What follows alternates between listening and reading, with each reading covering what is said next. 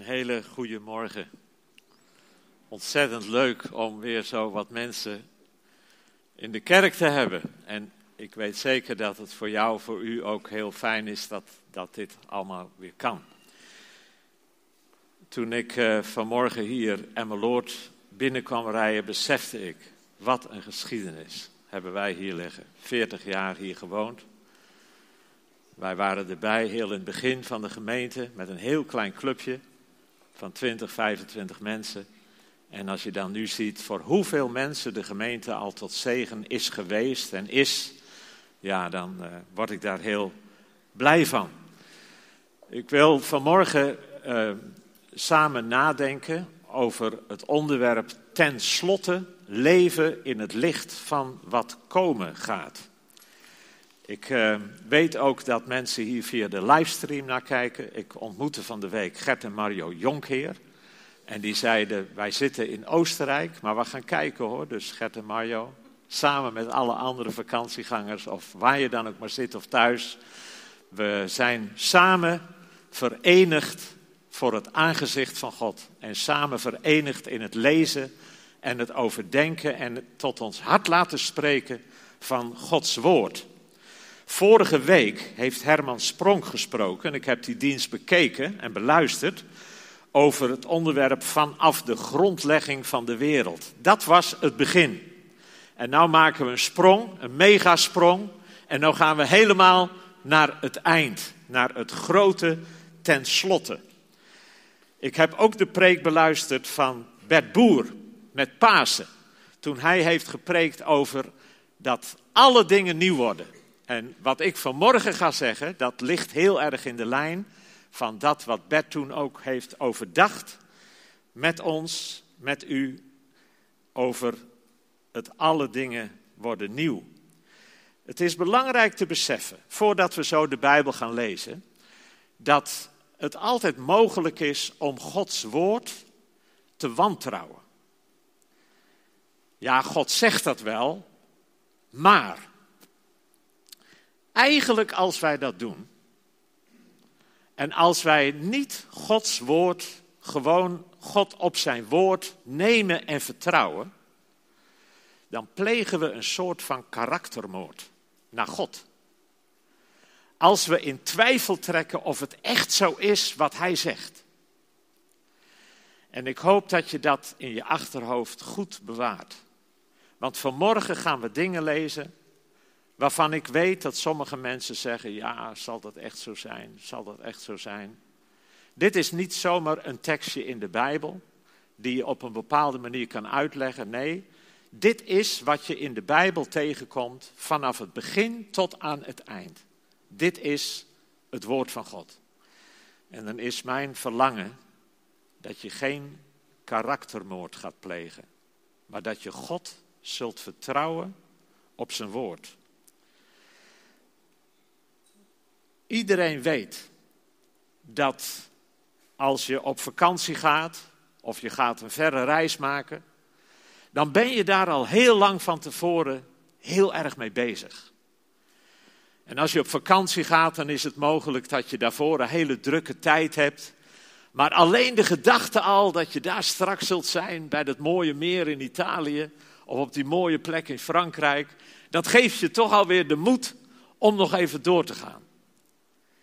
En uh, als je dan die reis maakt, bijvoorbeeld Gert en Mario gaan naar Oostenrijk, dan kom je langs allerlei interessante plaatsen. Je komt misschien langs Keulen of langs Frankfurt en langs München. Al die plaatsen, daar zou heel, veel over te zeggen. Maar dat interesseert je eigenlijk niet zo, want je bent bezig om naar Oostenrijk te gaan. Je ogen zijn op Oostenrijk. En ik zou vanmorgen willen zeggen, als wij kijken naar het grote tenslotte, dan is het mogelijk om onderweg kom je ook langs allerlei interessante dingen. Is er een opname van gelovigen? Ja. Uh, wanneer zou die dan zijn? Komt er nog een speciale grote verdrukking? Wanneer zou dat dan zijn? En uh, Israël, wat gebeurt er met Israël? Hoe zal dat allemaal gaan? Weet je, het is allemaal plaatsen onderweg. Maar onze blik is gericht op het grote tenslotte. Waar gaan we naartoe? Wat is onze uiteindelijke bestemming? En zo zou ik vanmorgen samen de Bijbel willen lezen met dat in ons achterhoofd. Ehm, en dat denken aan de toekomst, dat speelt altijd een hele grote rol. Ik weet nog dat toen, toen Annie en ik nu vier jaar geleden verhuisden uit Emmeloord, wij vonden alle twee verhuizen een regelrechte crime. We hebben ontzettend veel respect voor mensen die, ik weet niet hoe vaak in hun leven zijn verhuisd. Wij zeiden vaak tegen elkaar, wij zouden dat niet kunnen. Verschrikkelijk. Dus in Emmeloord, dan ben je aan het inpakken, alles aan het klaarmaken. Je bent ontzettend veel aan het wegdoen, want mijn vrouw die was een hamster, joh, dus die verzamelde alles. Dus op momenten dat ze niet keek, dan ging ik gauw alles een beetje opruimen. Ik was hele goede vrienden met Waypoint en Urk. Maar dan zeiden we vaak tegen elkaar, dan zeiden we tegen elkaar, joh, er komt een dag, er komt een dag, dan zitten we in Soest en dan kijken we hierop terug dan is het allemaal geweest. Dus dat in, in, in voor ogen houden, dat is belangrijk. Als je het moeilijk hebt, of als je mensen hebt die het moeilijk hebben, dan zeggen we wel van joh, hou vol, want er is licht aan het einde van de tunnel. Ehm, zo trainen topsporters. We hebben net de Olympische Spelen gehad. Die, die topsporters die zijn jaren als een gek bezig met trainen, trainen, trainen en het uiterste van hunzelf te vragen. Waarom doen ze dat? Wel, ze hebben voor ogen die titel of die medaille of die speciale prestatie. Ze hebben hun oog op de toekomst gericht. Ik eh, las in de, in de krant een artikeltje van een psycholoog over als aanbevelingen voor mensen in de coronatijd, om die coronatijd met ja, sociale vereenzaming, alleen zijn. En dan vooral voor mensen die alleen zijn en ouderen. Dan eh, was, gaf ze adviezen om die tijd te overleven. En ik vond, dat, ik, ik vond dat heel interessant. Want toen ik dat las, toen dacht ik, nou, dat, dat is ook voor mij allemaal ontzettend belangrijk. Ik, ik heb geen vrouw meer hier bij mij. Ik leef alleen in mijn flatje. En uh, ik dacht, dat is voor mij ook allemaal heel belangrijk. Maar moet je eens horen wat ze zegt. Om de coronatijd te overleven, bewaak je routine. Bewaak je rust. Eet gezond. Frisse lucht. Zorg dat je goed beweegt. Zoek dingen die je plezier geven. En zegt ze tenslotte, blijf dromen. En ik denk vanmorgen dat het laatste, dat is wat we willen doen. Blijf dromen. Als jij je leven soms zwaar vindt, ondraaglijk misschien, als je intens verdrietig bent over het verlies van een geliefde, of leeft met enorm grote zorgen voor jezelf, of voor je kinderen of anderen, dan ben jij niet alleen. Want iedereen die gaat soms door een hele moeilijke tijd. En op die momenten geven de woorden van de Bijbel over de toekomst, de woorden die we nu gaan lezen, die geven je inspiratie en moed om door te gaan en toch vol te houden. Want er is een tenslotte en er is een tenslotte ook voor jou, in wat voor situatie je ook bent. We gaan lezen Job 19, vers 25 tot 27. En ik lees het uit de nieuwe Bijbelvertaling. Job 19. Ik weet, mijn redder leeft. En hij zal tenslotte hier op aarde ingrijpen. Hoezeer mijn huid ook is geschonden, toch zal ik in dit lichaam God aanschouwen. Ik zal Hem aanschouwen. Ik zal Hem met eigen ogen zien. Ik, geen ander. Heel mijn binnenste smacht van verlangen. Job zegt, ik weet, mijn redder leeft. Het Hebreeuwse woord wat hier vertaald is met redder, dat betekent ook losser, vrijkoper, verlosser, redder. Het lijden van Job, dat was immens. Immens. Al zijn bezittingen zijn van hem weggenomen. Zijn hele veestapel, zijn gebouwen, zijn boerderij, alles is van hem weggenomen. Dan worden al zijn kinderen van hem weggenomen, komen allemaal om het leven. En dan uiteindelijk wordt Job zelf heel erg ziek. Krijgt allemaal, komt onder de zweren te zitten en gaat door een hel van een tijd. En dan schrijft hij ook in de versen net voor wat wij gelezen hebben, hoofdstuk 19, vers 17. Dan zegt hij: Mijn vrouw walgt van mijn adem. Mijn eigen broers deinzen terug omdat ik stink. Zelfs jongeren verachten mij. Ze spreken spalen, smalend als ik opsta. Ik word verafschuwd door mijn naaste vrienden. Ieder die ik heb liefgehad, keert zich tegen mij. Mijn botten steken door mijn magere vel. Alleen het vege lijf heb ik behouden. Heb medelijden, vrienden. Heb medelijden met mij, want de hand van God heeft mij getroffen. Waarom vervolgen jullie mij zoals God? Waarom houden jullie nooit op mij te belasteren?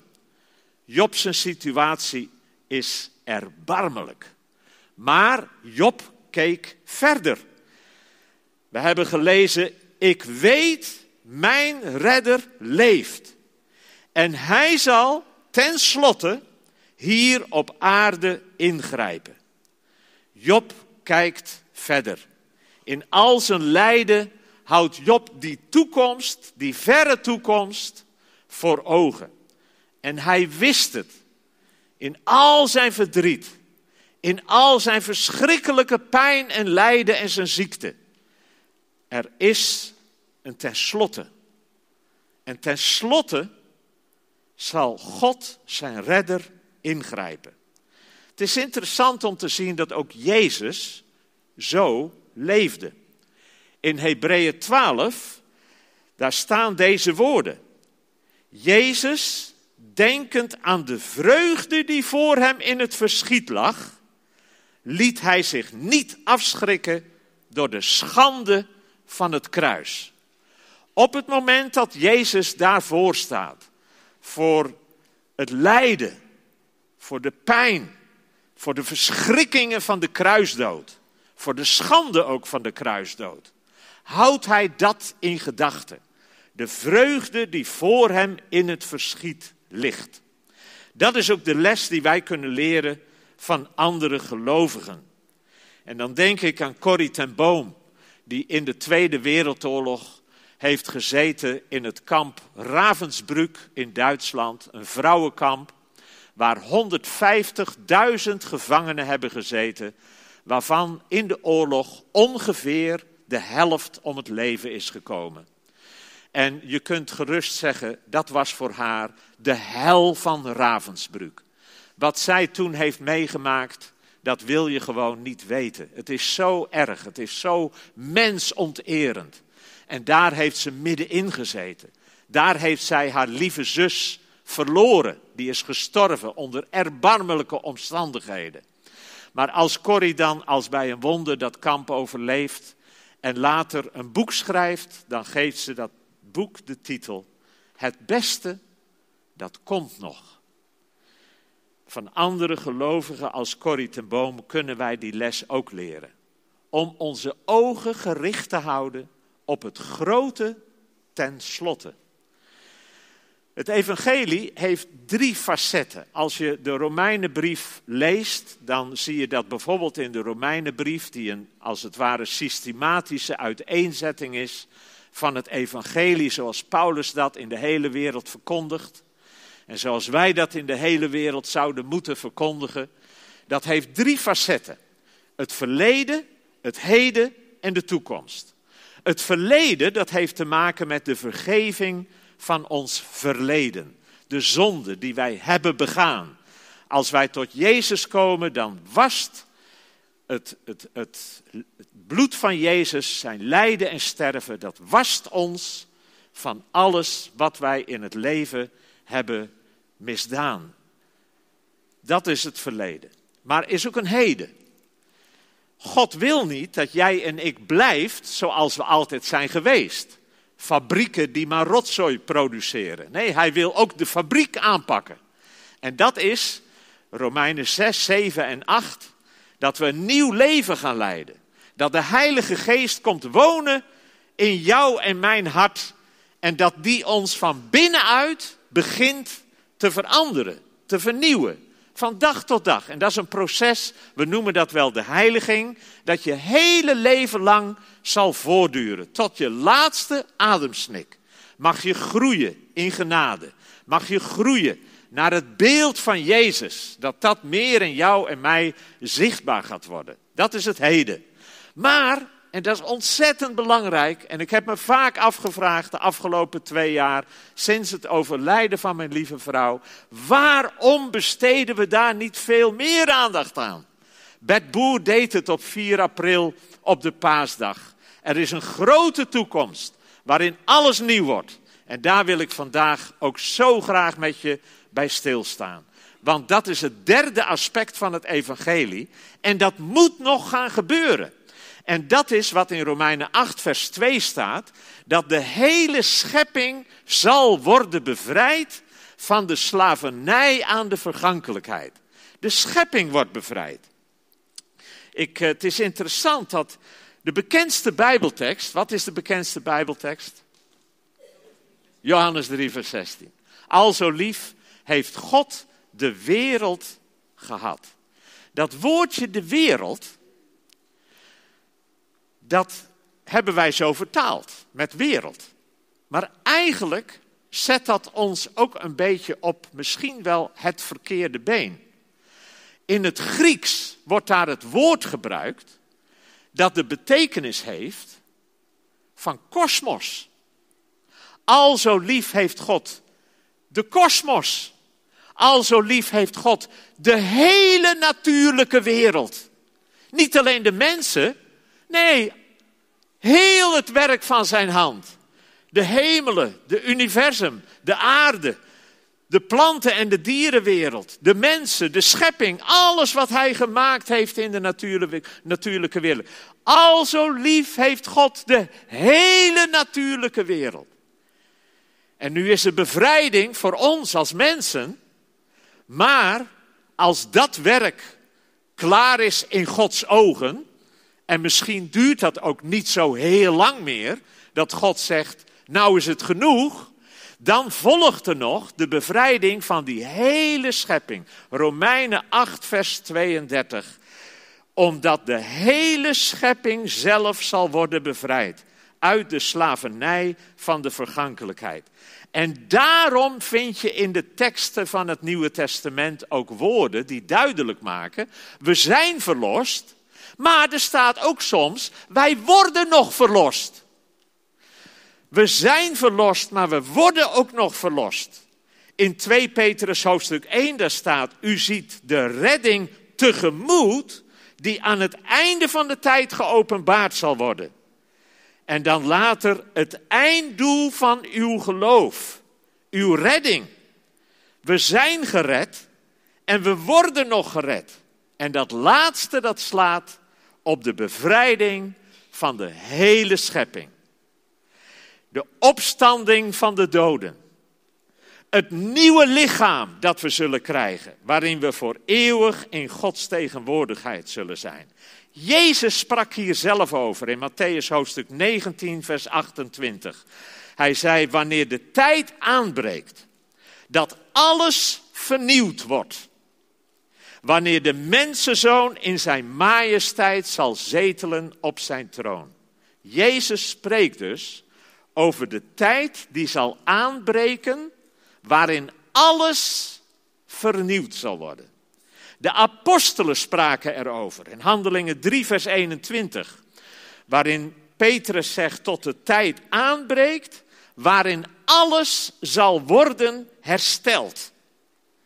De Bijbel die laat ons achter met de afsluiting helemaal aan het eind van het Bijbelboek Openbaring met een prachtig vergezicht. Een weergeloos vergezicht van een nieuwe hemel en een nieuwe aarde. En de woorden van Jezus zelf, die zegt, zie, ik maak alle dingen nieuw.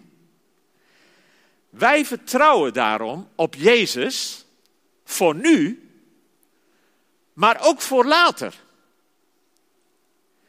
Toen Annie ziek was en we niet wisten van elkaar, zullen we bij elkaar gaan blijven? Of zal Annie sterven en zullen we afscheid van elkaar moeten nemen? Toen lag ik op een nacht thuis op bed en midden in de nacht, ik kon, ik kon eigenlijk haast niet meer slapen door al de emoties en de, de achtbaan waar we toen in zaten. En toen kwamen die woorden uit de Bijbel in mijn hoofd, waar staat dat als we alleen voor dit leven op Jezus vertrouwen, dan zijn we de beklagenswaardigste van alle mensen. En toen dacht ik, ik ben mijn bed uitgegaan en ik dacht, waar staan die woorden? En toen ben ik gaan zoeken en dan kom je die woorden tegen in 1 Korinthe hoofdstuk 15. En daar staat, als wij alleen voor dit leven op Christus hopen, zijn wij de beklagenswaardigste mensen die er zijn. Weet je, er is deze wereld, maar er is ook een toekomende wereld. En als wij alleen maar voor dit leven op Jezus vertrouwen, zodat we onze zonden vergeven zijn, en zodat we misschien ook hulp ontvangen en dat we misschien als we ziek zijn, dat Hij ons ook zal helpen of dat we misschien wel beter worden. Als we alleen maar voor dit leven op Jezus vertrouwen, dan zegt Paulus, dan ben je niet alleen beklagenswaardig, nee, dan ben je de beklagenswaardigste van alle mensen. Is eigenlijk ook de doodsteek van alles wat met de welvaartstheologie te maken heeft. Waarbij het alleen maar gaat om voorspoed en welvaart in dit leven. De Bijbel is duidelijk, als je zo op Jezus vertrouwt, ben je niet alleen beklagenswaardig. Nee, dan ben je de beklagenswaardigste van alle mensen. En toen overspoelde mijn hart met dankbaarheid en ook met een besef van ontzag. Dit leven is niet alles wat er is. Er is een dit leven, er is deze wereld, maar de Bijbel zegt er is ook een toekomende wereld. En wij vertrouwen op Jezus in dit leven, maar we vertrouwen op Jezus ook voor alles wat er nog gaat komen. En het evangelie is boordevol toekomstperspectief. En sinds het overlijden van mijn vrouw ehm, heb ik ontdekt, meer dan ooit tevoren, hoe je bijna op alle bladzijden van de Bijbel woorden tegenkomt die met de toekomst te maken hebben. We bidden het onze Vader. Maar daarin zeggen we, uw koninkrijk komen. Bij de, bij de viering van het heilige avondmaal, dan zien we de woorden van Jezus die zegt dat hij de beker drinkt tot op de dag wanneer ik die nieuw zal drinken in het koninkrijk van mijn Vader. En Paulus schrijft over het avondmaal dat we het doen totdat hij komt. In Filippenzen 1, daar lees je de woorden, tot de dag van Jezus Christus.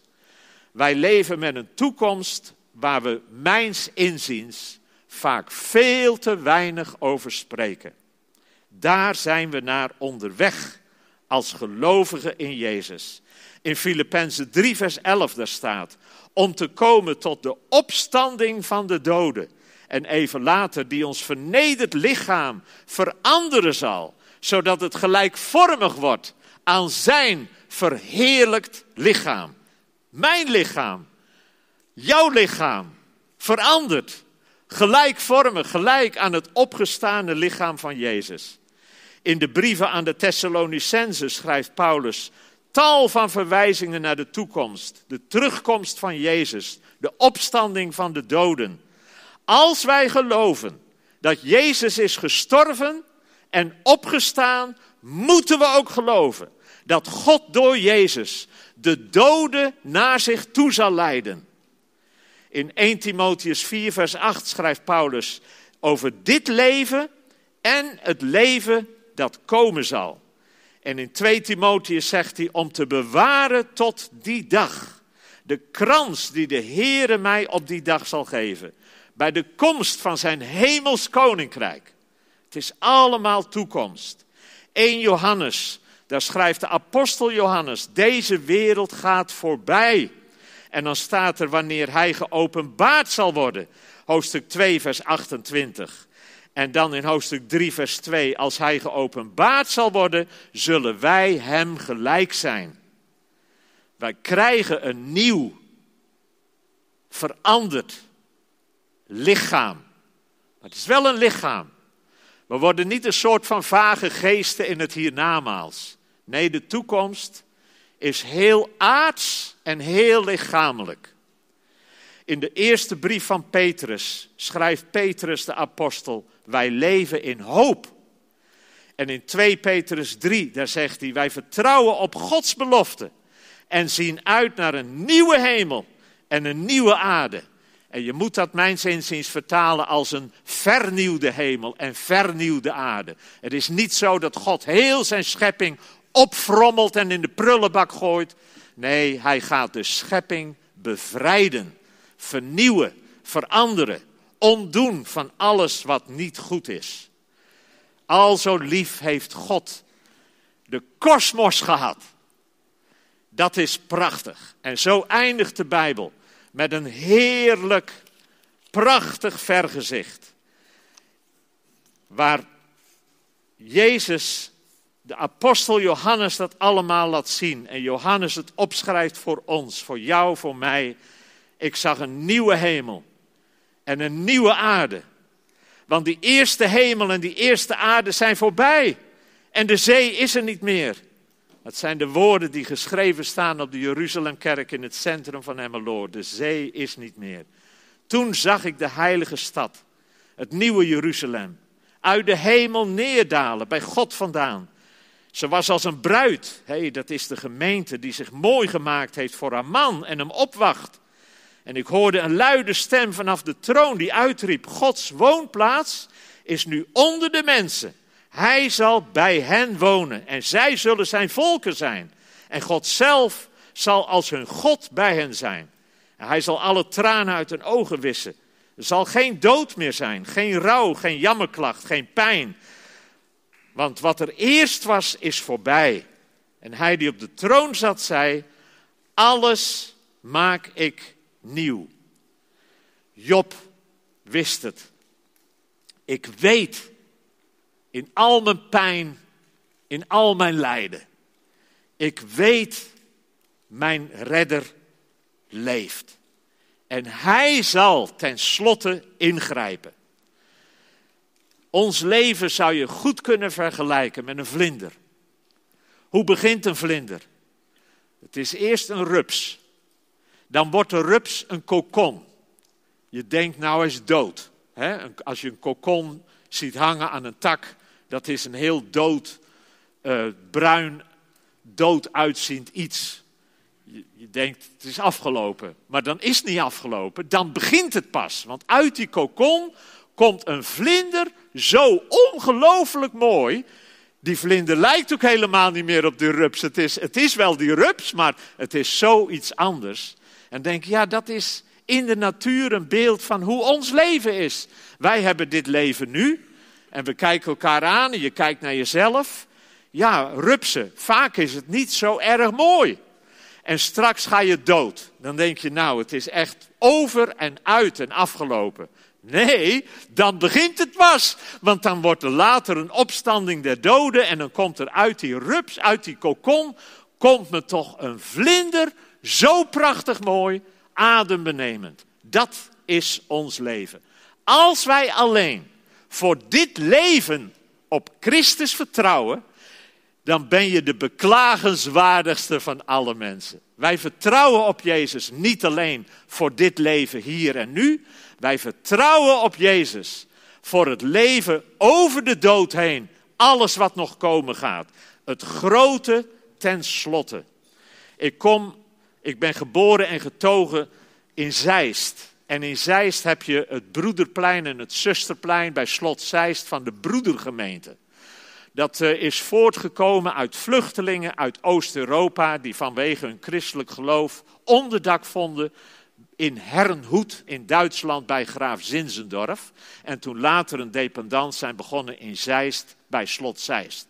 Graaf Zinzendorf was de man van adel die op zijn landgoed in Herrenhoed die vluchtelingen een onderkomen gaf. Toen graaf Zinzendorf overleed, toen liet hij op zijn graf de woorden plaatsen: Hier ligt voor een bepaalde tijd. Prachtig. Hier ligt voor een bepaalde tijd. En dan ligt hij er niet meer, want dan krijgt graaf Zinzendorf zijn nieuwe lichaam. En dan zal hij tot in eeuwigheid in zijn nieuwe lichaam aan Jezus gelijk op de nieuwe hemel, de nieuwe aarde, straks bij de Heere God mogen leven. De apostolische geloofsbeleidenis die de kerk rond het jaar 200 samenstelde, heeft deze bekende woorden. Ik geloof in de vergeving van zonden, de opstanding van het lichaam en het eeuwig leven. Wij leven, wij leiden ons leven nu in het licht van een heerlijke toekomst. En daarom hou vol, hou vol, hou moed. Ook als het nu soms ontzettend moeilijk kan zijn. En je misschien tot aan het gaatje gaat en denkt, oh, hou ik dit nog vol? In 1 Thessalonicense, daar schrijft Paulus dit. Hij zegt, dan zullen we altijd met hem zijn. Troost elkaar met deze woorden. Er is een geweldig tenslotte. Maar het betekent ook in de tweede plaats, leef voor dat koninkrijk. Want alleen dat koninkrijk van God, dat zal bestaan tot in eeuwigheid. In 1 Korinthe 15 schrijft Paulus: Zet u altijd volledig in voor het werk van de Heer. In het besef dat door de Heer uw inspanningen nooit te vergeefs zijn. En ten derde, leef toegewijd aan Jezus. Paulus schrijft, omdat u hier naar uitziet, geliefde broeders en zusters. Of het is Petrus die dat schrijft, een andere apostel. Hij zegt, moet u zich inspannen om smetteloos, onberispelijk en in vrede door Hem te worden aangetroffen. En daarom investeer in je gebedsleven, investeer in het leren kennen van de Bijbel Investeer in de relaties in de gemeente met andere broeders en zusters, waar je wederzijds zoveel voor je kunt betekenen, kan betekenen. Leef toegewijd aan Jezus. Want vergeet niet, wat er ook gebeurt, hoe jouw situatie ook is, er is een uiteindelijk ten slotte. En dat ten slotte is in de handen van Hem die zielsveel van jou en van mij houdt. Zullen we samen nog bidden en danken?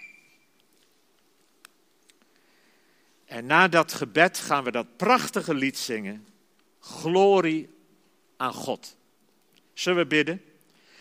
Dank u wel, Vader in de hemel, voor het overvloedige getuigenis door de hele Bijbel heen van onze geweldige toekomst. En zo dadelijk gaan we het zingen. Overwinnaar zal hij zijn over zonde, dood en pijn. Heel het rijk der duisternis weet wie Jezus Christus is. Hij en Hij alleen, u Heere Jezus, bent de hoogste Heer Glorie aan God. En die woorden, Heer, die komen regelrecht uit onze harten. En heel bijzonder bid ik ook voor hen die hier in de dienst zijn of die naar de livestream luisteren en die door een hele moeilijke tijd gaan. Vanwege tegenslag, vanwege ziekte, vanwege ondraaglijke pijn of het gemis van een geliefde.